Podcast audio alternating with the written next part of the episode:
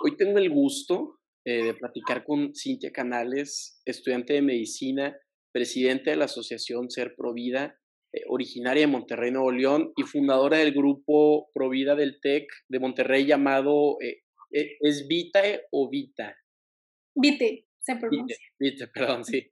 Cintia, muchísimas gracias por estar aquí con nosotros. No, no, y de que muchas gracias a ti por invitarme y qué gusto poder ser parte de algo un poquito más grande que mi simple existencia, ¿no? No, hombre, sí, este, totalmente, muchas gracias a ti.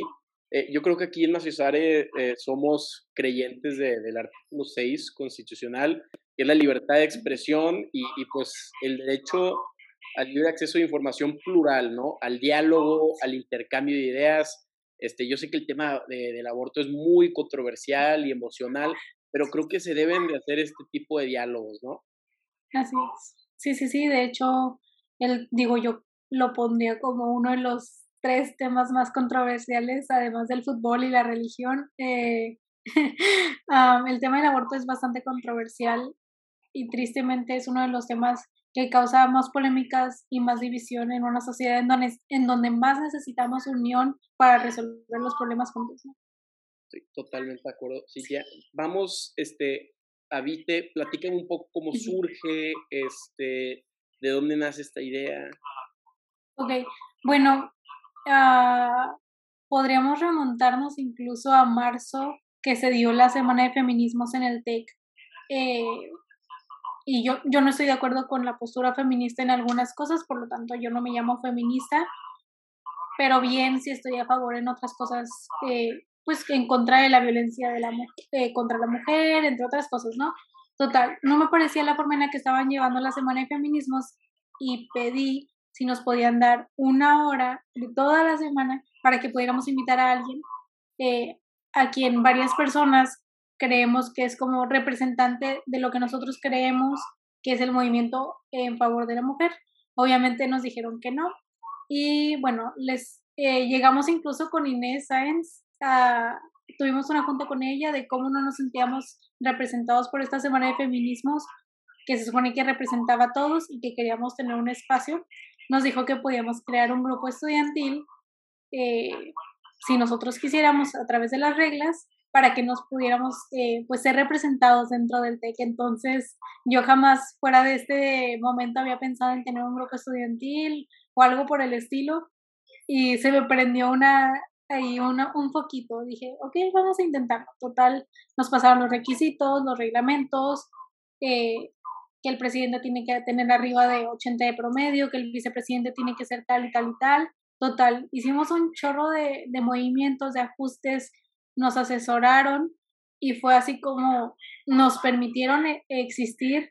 Ahora, el grupo no es estar en contra del aborto, porque muchos creen eso, ¿no? Que venimos nosotros a romper, porque es cierto, hay un monólogo, hay un discurso hegemónico eh, que se ha estado tocando en la escuela por mucho tiempo, por bastantes años, y mucha gente que ya salió ha dicho, yo lo viví en mi momento en la universidad, y nosotros queremos presentar un discurso disidente y, y que rompe con esta idea de que solamente puedes pensar de una manera y es así y esa es la moda y que haya eh, y que la presión social incluso te moldea. Entonces, pues así generamos un, un espacio eh, a favor de la dignidad humana y a favor de, de este discurso y de cualquier discurso que quiera promover también la dignidad humana desde otras posturas o desde otros puntos de vista. Es decir, no estamos cerrados a diferentes puntos de vista ni a formas de actuar en favor de la vida humana. A final de cuentas, eso es lo que queremos, unificar. Tristemente, para mucha gente esto fue una causa de división, o estás conmigo o estás contra mí. Y, y yo vengo a decirles, estar en VITE y estar a favor de la dignidad de todos los humanos no es estar en contra de las mujeres y yo no lo veo así y por eso tengo una asociación civil, ¿no? Que ayuda a las mujeres embarazadas. Entonces, queríamos eh, permitir esto en, en Vite y hasta ahorita pues esperamos que podamos hacerlo en, pues sigue existiendo Vite, entonces lo vamos a lograr. Ahora, ¿sí que tuvieron problemas este, con el TEC para, para crear el grupo o, o, fue algo muy, muy suave y ya de repente, este, cuando surge, se crea como, como esta polémica, ¿no? En redes sociales y, todo este tipo de, debates.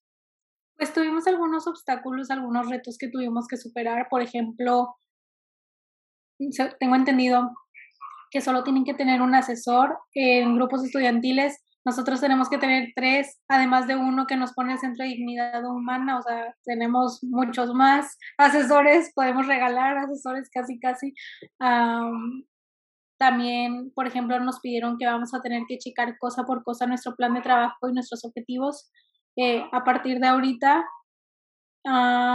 digo, nos ponen algunas trabas, algunas cosas a lo mejor para que sean, para que el TEC se asegure de que estamos haciendo las cosas bien, pero nosotros lo vemos como algo positivo, porque cuatro asesores es algo positivo porque son más personas que pueden aportar algo que construye el grupo, no que lo va a destruir. Eso es lo que yo creo. Por otra parte, si nos están pidiendo checar dos veces nuestro plan de trabajo y estamos en la mira de los directores, incluso del, del rector, hasta David Noel se enteró de, de, de este proyecto y todos quieren dar su punto de vista y todos quieren que le enseñemos el plan de trabajo. Tenemos una oportunidad enorme para hacer las cosas bien y que nos noten, ¿no? Y que vean que nuestro plan de trabajo y nuestra forma de querer hacer las cosas, pues puede funcionar porque queremos y porque podemos y le estamos echando ganas, ¿no? Entonces, por ese lado yo lo veo positivo y porque el TEC, con su double check, casi, casi como una blue mark, pueden estar seguros los estudiantes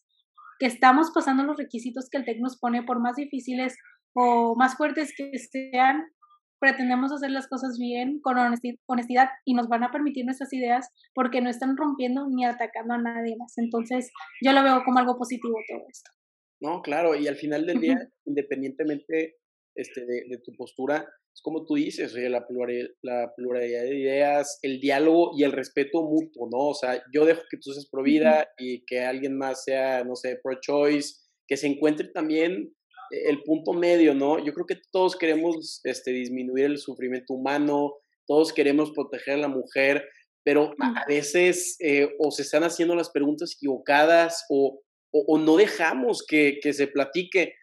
Yo vi mucho en redes sociales, Cintia, y, y no sabía ni qué estaba pasando. Había tanta mala información este, de un lado, del otro, o sea, no, no estoy diciendo, ¿verdad? Y uno que, que, apenas va entrando a este tipo de, de situaciones, eh, se queda pensando, oye, ¿qué? Mínimo tener un diálogo, ¿no? De que qué es lo que está pasando, este, o, cuál es tu misión, ¿no? De, de este grupo.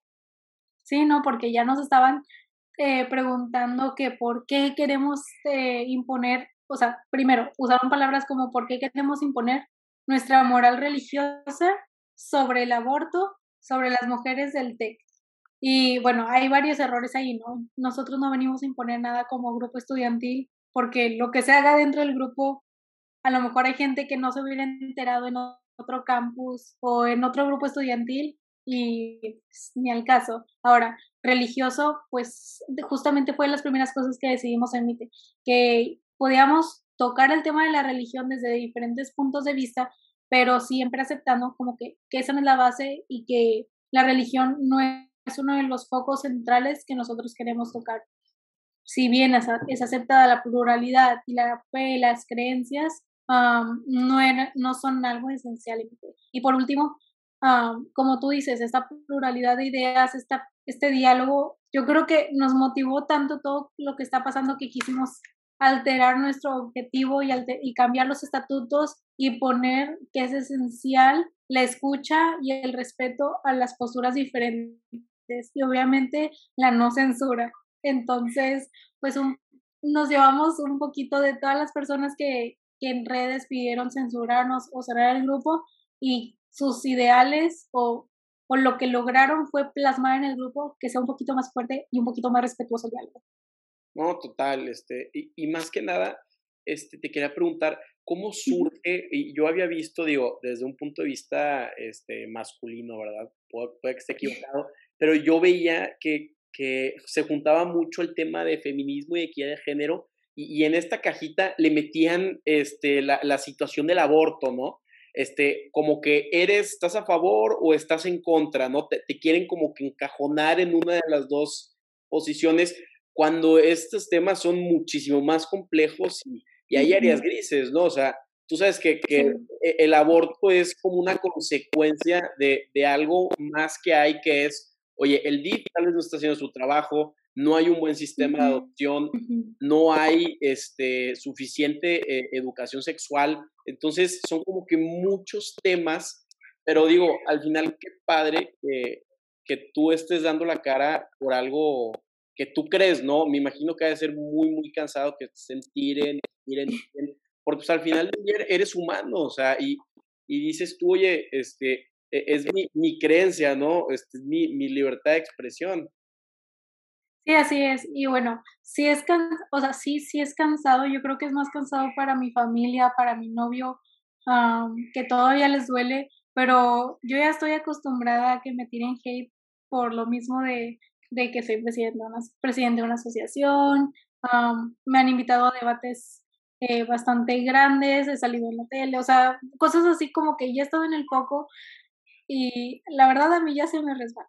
La, en esta ocasión sí me dolió, especialmente que compañeros míos que yo creía amigos cercanos eh, de repente quisieran censurarme olvidándose de que hay una persona y hay razones detrás de mí eh, por ese lado. Y como tú dices, hay, hay matices y hay formas de ver las cosas y, y, es cierto, lo vemos como o estás conmigo o estás contra mí. Y hay que entender que hay mucha gente en el TEC que no le interesa el tema del aborto y que a lo mejor quiere escuchar las dos posturas y, y se incluye en lo que puede ayudar y se incluye en lo que le interesa. Pero no podemos estar sesgados o no podemos tener este eh, discurso paralelo de si estás conmigo o estás contra mí. O sea, o te tienes que definir uno de los dos.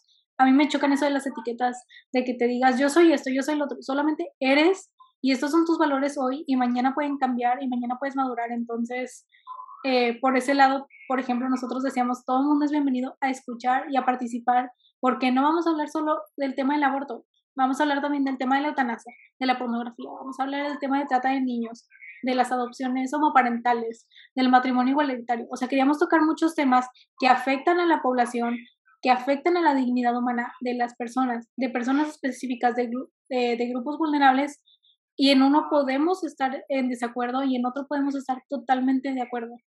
Y de alguna manera el tema del aborto prevaleció y la gente se hizo garras y bueno, salieron muchos prejuicios, pero que nos ayudan a nosotros a darnos cuenta de que nosotros también podemos tener prejuicios para con otras personas, que nosotros tenemos que madurar y crecer y nos va a permitir de alguna manera reflexionar y ser más grandes en VITEN a partir de esa situación. Claro, y al final del día somos humanos y, tenemos, somos sentimentales, ¿no? Entonces nos podemos arriesgar. Pero digo, y voy a tener que jugar la idea de, abogado del diablo. ¿Qué, ¿qué dices o qué, qué, dices tú a una mujer cuando te menciona que, que el aborto ayuda eh, a su autonomía, a la decisión de su cuerpo sobre los demás, este, al tener el derecho de determinar el curso de su vida en una sociedad que, que tiende a ser muy, muy paternalista, ¿no? Bueno, yo siempre he dicho sobre la autonomía corporal que yo estoy a favor de la autonomía corporal. Todas las personas podemos decidir sobre nuestro cuerpo, pero hay un límite para decidir sobre nuestro cuerpo. Porque mi mano es mi mano, pero no puedo golpearte con ella. O mi mano, eh, o sea, mi cuerpo es mi cuerpo, pero no puedo violar con mi cuerpo. Ahí es donde, donde entran los límites que todos estamos de acuerdo que tenemos que tener límites a nuestras acciones. Y es que con nuestro cuerpo por más autonomía que tengamos, no podemos decidir ni dañar a otros seres humanos, incluidos los que están adentro del vientre. Ahora, eh, va de la mano con esto de que dicen que la mujer no es, eh, no es esclava de su hijo y no es esclava del embarazo. La mujer no es esclava. Para empezar, la mujer los nueve meses del embarazo puede hacer, seguir con su trabajo, puede comer lo que le guste, puede salir a pasear, puede salir a fiestas embarazada. O sea, el, el embarazo tenemos que dejar de verlo como algo negativo, como algo que imposibilita a la mujer. La mujer es increíble, la mujer puede hacer un chorro de cosas, como dicen, de que eh, yo ya vine, yo ya fui y vine en tacones, así es la mujer, la mujer puede estar embarazada y estar en tacones y puede con todo, y yo creo que este es un discurso bastante poderoso para las mujeres, y su contraparte puede afectar negativamente a las mujeres creyendo que el embarazo y que su maternidad es algo negativo o que es algo de lo que tienen que, estar apenadas. Entonces, por ese lado es lo que, lo que yo sostengo y lo que yo digo. Igual hay muchas otras formas de responderlo o de pensarlo, pero esa es mi favorita, ¿no? No todo lo que hagas con tu cuerpo es correcto ni debe ser promovido y no debe afectar a otros humanos y mucho menos matarlos. Claro, ahora e, en temas, eh, luego también son temas donde eh, el aborto es una situación donde o el aborto legal o la despenalización se toca para proteger a la mujer, ¿no? Este, de acuerdo, te digo, al, al INEGI, desde el 2010 al 2017-18, murieron 90.562 mujeres entre 10 y 40 años por causas relacionadas con, con el aborto, ¿no? Eh, con tú, tú, y yo, obviamente nos ganamos la superlotería genética porque estamos en un clase de nivel media, media alta, lo que sea. Eh, tenemos el apoyo de nuestros papás, Dios quiera. Tenemos como que ese, y hasta esa educación, pero eh, como te digo, hay muchos Méxicos, este, en países del sur el promedio es hasta primero, segundo de secundaria. Eh, no sé, en la Ciudad de México sí existen cosas como eh, está el BIFAC, está Bebé Seguro, es, donde te dan apoyos, pero ¿qué les dices a otro tipo de mujeres que, no sé, están en la Sierra de San Luis y dan a luz y no saben qué está pasando, ¿sabes? O sea, es un sistema que te incita a, tomar este tipo de decisiones. Sí, es justamente eso eh, lo primordial y lo que tú mencionaste hace ratito, y es que el aborto despenalizado o legalizado es una medida paliativa para un problema que tenemos enorme, porque las mujeres en algún momento van a querer tener hijos y las mujeres de la sierra van a querer tener igual hijos que cualquiera de nosotras y se van a ver en situaciones de precariedad de atención médica y que las vamos a obligar a abortar porque es mejor para ellas o más seguro para ellas que tener a su hijo. Por ese lado, para mí es una pena saber que las mujeres luchan fuertemente por la despenalización del aborto, pero no, no hacemos nada en conjunto para mejorar la calidad de atención a las mujeres en, en espacios donde no hay buena atención médica, que son cosas urgentes. Las mujeres hoy necesitan un ginecólogo que las reciba en partos de alto riesgo. Igual la cita que mencionaste, no sé si sepas, pero bueno, hicimos un análisis sobre esta, incluido el Art Koch, es un epidemiólogo, y la mayoría de estas, de hecho, más del 90% de las muertes por aborto que son registradas o por relacionado al aborto o al parto son de mujeres que tuvieron un aborto espontáneo o que tuvieron complicaciones en el parto. De acuerdo a la Organización Mundial de la Salud, solamente 25 mujeres al año mueren por abortos clandestinos, es decir, por abortos voluntarios de forma insegura. Solamente 25, a diferencia de, de, los miles que mencionas tú. Creo que esto es algo importante. Igual las mujeres sufren abortos espontáneos. Hay muchas mujeres que llegan a tener una hemorragia y no se están dando cuenta, creen que es una menstruación abundante y para cuando se dieron cuenta ya están tiradas en el piso y fue muy tarde, lo que sea. Como te digo, es necesario que mejoremos el sistema de salud, es necesario que, o sea, que podamos ayudar a las mujeres a que puedan acceder a un buen sistema de calidad que las apoye. Es por eso que yo trabajo en conjunto con BIFAC y con otras eh, asociaciones como los CAMPS, que son los de Centro de la Ayuda a la Mujer Embarazada. ¿Para qué? Para que puedan estar en lugares donde realmente se ocupan porque en Monterrey, pues sí se necesita, hay un bifac en Monterrey, pero es súper necesario que haya 10 en Oaxaca o 10 en zonas donde las mujeres se embarazan más jóvenes, donde las mujeres se embarazan más veces y es donde más se necesita. Pero bueno, esto no es algo que solo podemos hacer las personas que nos denominamos pro vida, sino que es algo que nos concierne a todos como mexicanos y no podemos dejárselo simplemente a alguien que usa un pañuelo azul. No, claro. Y, al final del día también eh, se tocan temas, como tú decías, este, y me voy a meter ahí a, todo lo del DIF y, las adopciones. O sea, no puede ser que en el 2019 en el DIF solamente dio una adopción a siete menores. El, en el primer trimestre del 2020 fueron ocho. Y ni siquiera sabemos hoy en día cuántos niños hay en casas hogares. Eh, la última cifra que tenemos es en el, creo que el 2015 eran como 33 mil niños que no están en adopción. Entonces, si te das cuenta, es todo un tema en conjunto donde eh, no es tan, o sea, e, e, el aborto sí es un tema fundamental, pero son muchos más pasos de los que debemos de tomar, ¿no? Ahora, eh, ¿cuál es la ventaja, digamos, en esta realidad en la que estamos de la, de la penalización de, del aborto, ¿no? ¿Cuál bueno, es el, ah valor agregado que, que le puedes dar a, a una mujer? Ok, bueno, para empezar, lo más importante para mí sobre esto del sistema de adopción, que, que quería decirlo súper rápido, y es que la mayoría de los niños en el sistema de adopción, hasta ahorita los datos que nosotros tenemos, es que son niños que, que el sistema busca reinstaurarlos en su familia, ya sea que sus padres están hospitalizados o que sus padres están en la cárcel o que tienen problemas con narcóticos, etcétera, etcétera. Lo que quieren es que vuelvan a tener a su familia original, que es algo bastante positivo eh, por un lado, pero puede ser negativo eh, volver a tener al niño en situaciones eh, complicadas, ¿no? Familiares. Por otro lado, se sabe que hay muchos niños en el sistema de adopción, en casas hogares, que sí están abiertos para adopción. Ahora, ahí sí, yo me he puesto a analizarlo con, con gente, con Marcial Padilla y con participación, por ejemplo, que me dicen que, que lo tardado y lo burocrático del sistema de adopción es para evitar la trata de niños en México, que es enorme. Nosotros sabemos que somos uno de los eh, principales proveedores de pornografía infantil. Obviamente todo esto son por violaciones, son niñas obligadas a, a esto, no es por voluntad propia, entonces se evitan estas cosas. Los niños en el sistema de adopción no tienen una tasa de depresión ni de suicidio más alta que los niños eh, normales.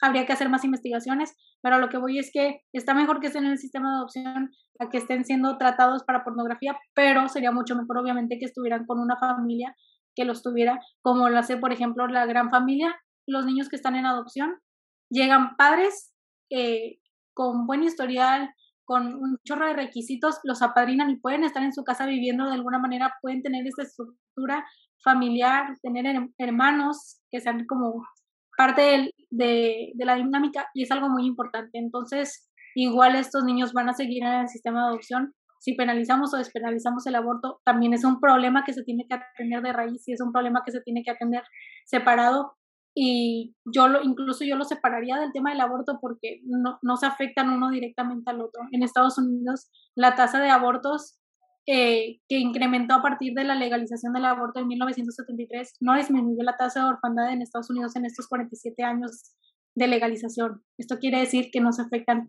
ni se ven relacionados directamente los números.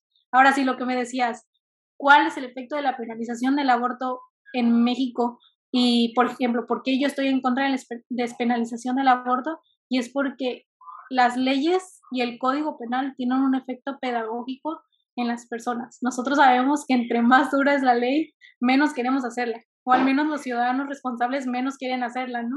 Hay uno que otro que, que lo ven como un reto para superar, romper la ley, pero en general tiene un efecto pedagógico, por lo que está bien penar algunos delitos, el robo a mano armada, la violencia doméstica, el maltrato infantil, incluso el maltrato animal es importante restringirlo. Es importante tener leyes duras que penen a las personas que cometen estos crímenes y dentro de estos yo sostengo que como el aborto científicamente está comprobado que es matar a un ser humano con derechos humanos, de acuerdo a la Declaración Universal de Derechos Humanos, tenemos que penar matar a todos los humanos sin distinción. Esa es mi postura y es por lo que estoy a favor de la penalización. Ahora, yo no estoy a favor de que las mujeres vayan a la cárcel. De hecho, la mayoría de las personas pro vida estamos en contra de que las mujeres vayan a la cárcel después de un aborto, porque ellas también tienen efectos psicológicos después del aborto, grandes de hecho. Digo, te puedo pasar una lista enorme de estos. Lo que nosotros sí pedimos es que haya, por ejemplo, intervención de un psicólogo que la pueda ayudar a sanar. Apoyo comunitario para que ella también pueda salir adelante y no incurrir otra vez en el aborto porque se sabe que más del 80% de las mujeres que abortan antes de los 20 años van a volver a abortar en el próximo año o año y medio. Entonces, son cosas que tenemos que usar los datos, usar la cabeza y no irnos por los sentimientos, porque si bien me preocupan las mujeres y mis sentimientos me ganan a la hora de decir no quiero que una mujer vaya a la cárcel por abortar, también hay que estar seguros de que en la cárcel es una escuela de criminales y que hay cosas que a lo mejor se pueden eh, inculcar y a lo mejor se pueden eh, moldear mejor fuera de la cárcel. El tema del aborto, entre otros temas. Claro, y digo, Cintia, te hago estas preguntas por lo mismo de que eh, te queremos conocer, ¿no? Queremos demistificar lo que es Guite este, y, y la persona que, que, es Cintia, ¿no? Obviamente, este, como te pueden llegar a pintar en Twitter o lo que sea, puede que no, no sea lo mismo que, que, es en la realidad, ¿no? Y, y cuando uno, no, y, lo peor es que cuando uno este, no empieza a dialogar con la otra persona, te empiezas a radicalizar. este, ahorita los chavos vemos que, y de un lado del otro, ¿eh? O sea, yo la verdad no quiero dar mi, mi punto de vista en este tema porque estoy tratando de ser lo más, más objetivo posible. Pero oye, te das cuenta, tú ves TikTok, ves los algoritmos y, y te van a dar las cosas que te está gustando. Entonces te estás sesgando y se vuelve este ciclo donde no estamos viendo el, el otro lado, ¿no? Pero ahora, tú este, lo de los derechos humanos, eh, el derecho a la vida, pero pues también luego hay un choque, ¿no? Con el derecho humano al libre desarrollo de la personalidad, como también los derechos este, sexuales y, reproductivos, ¿no? Sí, no, justamente es lo primero que me mencionan, sobre todo, bueno, el, tema del desarrollo de la persona, pues el embarazo no afecta a la mujer, de hecho, se sabe que las mujeres que son madres son más felices que las mujeres solteras que no tienen nunca hijos. Por ese lado, incluso podríamos decirte, bueno, quieres ser más feliz, quieres desarrollarte mejor, a lo mejor está mejor que seas madre. Pero pues tampoco se trata de que, que todas las mujeres sean madres eh, así nada más porque sí. el caso de los derechos sexuales y reproductivos, al menos en México, el tratado que es vinculante es la Declaración Universal de Derechos Humanos, no la Agenda 2030, ni ningún otro documento que saca la ONU o la OMS. Eh, o sea, legalmente vinculante es la Declaración Universal de Derechos Humanos y establece que en los derechos sexuales y reproductivos las mujeres y hombres pueden decidir cuántos hijos tener, con quién tenerlos y en qué espacio. Pero obviamente nosotros que estamos a favor de los derechos sexuales y reproductivos sabemos que en el momento que ya hay un feto, que ya hay un embarazo, es porque la mujer ya se reprodujo. Es decir, la mujer ya escogió ejercer sus derechos sexuales y reproductivos de tener relaciones sexuales y ya hay una reproducción, ya hay una cría, ya hay una descendencia. Por lo tanto, nosotros sostenemos que el aborto no entra en estos, a pesar de que la ONU ha sacado documentos eh, en estos últimos años diciendo que sí, nosotros nos apegamos a lo que la ley dice y la vinculación entre México y el Tratado de la Declaración Universal de Derechos Humanos.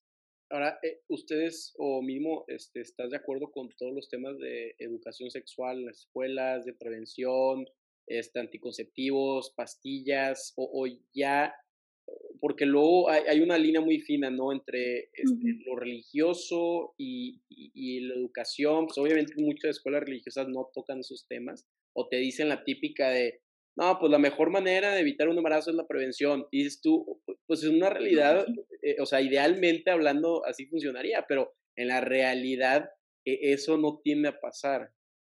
Sí, pues mira, yo como persona así, yo que puedo decidir sobre mi cuerpo, como las feministas dicen, yo no usaría anticonceptivos nunca. ¿Por qué? Porque yo no estoy de acuerdo con usarlos, sobre todo los hormonales, los inyectables. No me parece que te metas algo a tu cuerpo para tener un poco de placer, pero bien, eso es mío. Si una mujer se quiere inyectar, que se inyecte lo que quiera, pero yo no estoy a favor de eso, ni mucho menos le diría a una mujer, no lo recomendaría.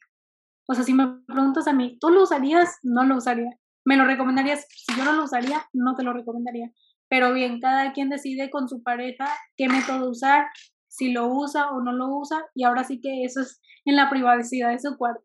Por eso mucha gente me critica por eso de que yo no quisiera usar, pero otra vez como dicen, mi cuerpo, mi decisión.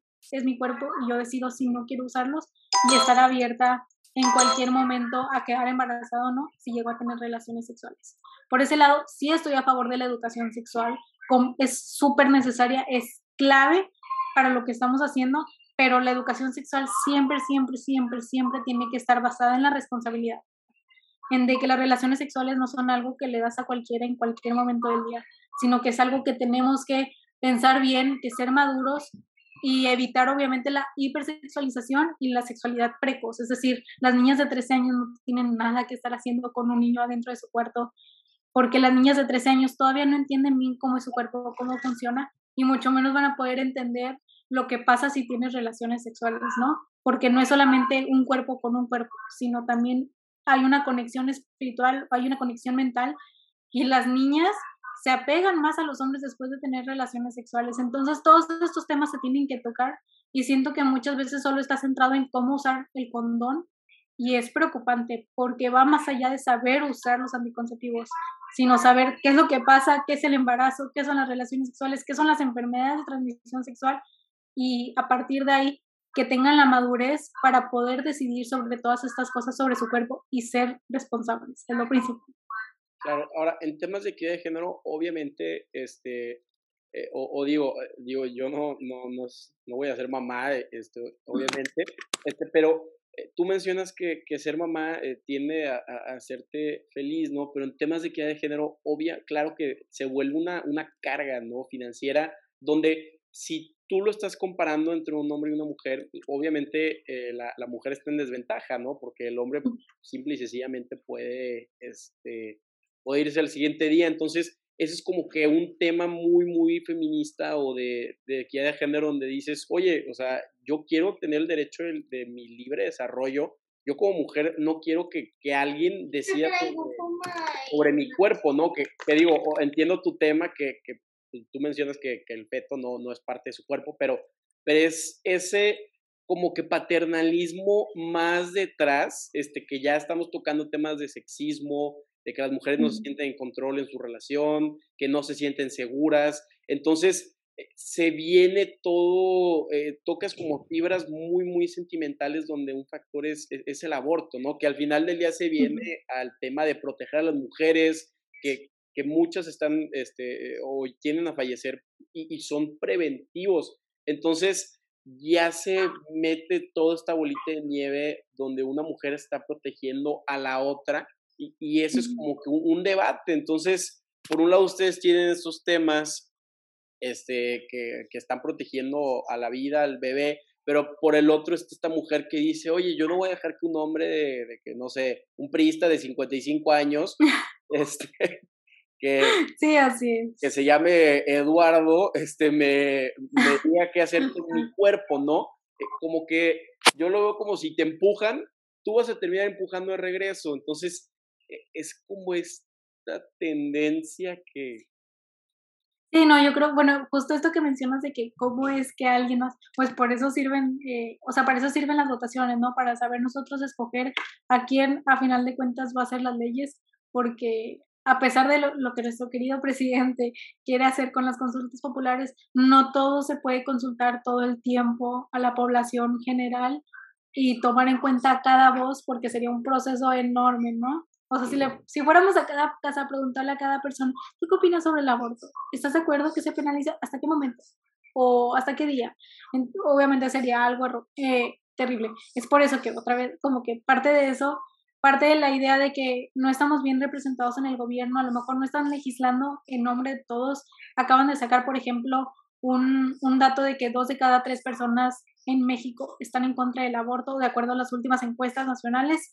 Y a pesar de eso, pues permitieron lo de Coahuila. Eh, entonces, pues como tú dices, no estamos bien representados. Un periodista, un panista, un, un morenista que se vendió a su partido, que se vendió a ciertos ideales, pues no nos está representando a todos y es por eso es importante que nosotros también seamos inteligentes y nos movamos un poquito más en la política y no nos quedemos como que en lo mínimo.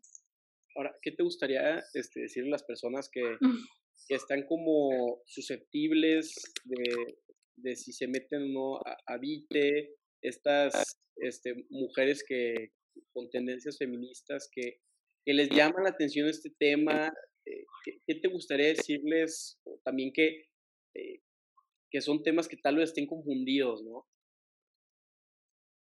Ok, bueno, para empezar, los invitaría a que si tienen dudas de algo, pues se puedan contactar con nosotros de manera respetuosa, porque se han contactado con nosotros muchos de manera irrespetuosa y que si quieren leer el plan de trabajo que nosotros hicimos para este semestre, que lo vean. Está padrísimo porque este semestre ni siquiera pensamos en tocar un tema específico. De hecho, planeamos hablar sobre la dignidad humana este semestre y yo creo que es lo más importante. O sea, para poder platicar después sobre diferentes puntos, primero tenemos que hablar sobre lo que es la dignidad humana y es por eso que eh, estamos buscando estos tres asesores, tres personas que puedan complementar a nuestras ideas. Seguimos en búsqueda de, de estos asesores, pero poquito a poquito, ¿no? Entonces, si alguien tiene dudas sobre el plan de trabajo, pues que se contacte con nosotros, que nos pregunte, oye, ¿cómo puedo ayudar? O yo creo que puedo construir algo en esto y no que solo sean insultos o gente diciendo deberías dejar de existir. Incluso hay gente que ha dicho que quiere que me suspendan a mí por, eh, por ser la de la iniciativa del grupo. Entonces, pues que se acerque, ¿no? A platicar más que insultar. No, claro, sí, que la verdad, este, digo, yo no sabía qué, qué esperar, ¿no? Al momento de, de, la entrevista, pero digo, este, aquí platicando se ve que eres una persona, este, que, que todo lo que dices tiene una base, este, se ve que eres muy, muy paciente, que, que, que eres una persona respetuosa, entonces, este, digo, también, este, como te decía, somos fiel creyentes del artículo 6, donde mm. es el diálogo, es, es el platicar, tal vez tú y yo no estemos de acuerdo, pero, pero siempre hay un punto, una base, este, como te digo, proteger a la mujer, eh, siempre hay temas que, que podemos colaborar o al final del día, como tú dices, hay maneras, ¿no? De decir las cosas, este, no, no tienes que amenazar a alguien a, a muerte, este, ¿no? ¿Sabes? Entonces, este, te digo muchísimas gracias por, por platicar con nosotros hoy, Cintia, este, por, por tener la confianza de, de, platicar, de abrirte con nosotros.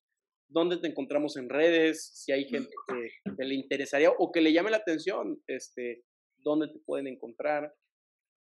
Claro, bueno, en redes, en Instagram me pueden encontrar como C Canales S eh, y en Twitter creo que estoy como C Canales SS porque cada vez que me eliminan una cuenta de Twitter le voy agregando una S. no a la censura, también en redes. me han tumbado dos cuentas en Twitter por, por críticas. y esas son mis redes. Facebook no tengo. TikTok dejé de tener. Lo peor, es la peor causa que existe. Eh, no me gusta, entonces no, no, me van a encontrar. O si hay una cuenta, mi nombre, pues no es mía. Y Instagram y Twitter es por donde me pueden contactar o a Vitetech, eh, que se escribe Vitaetech Monterrey. Perfecto. Sí, muchísimas gracias. Este, a ti, gracias. Eh, digo, te deseamos lo mejor de los éxitos en, en tu trayectoria y pues otra vez, gracias por tu tiempo. Muchas gracias a ti por invitarme, con gusto. Claro. Nos vemos.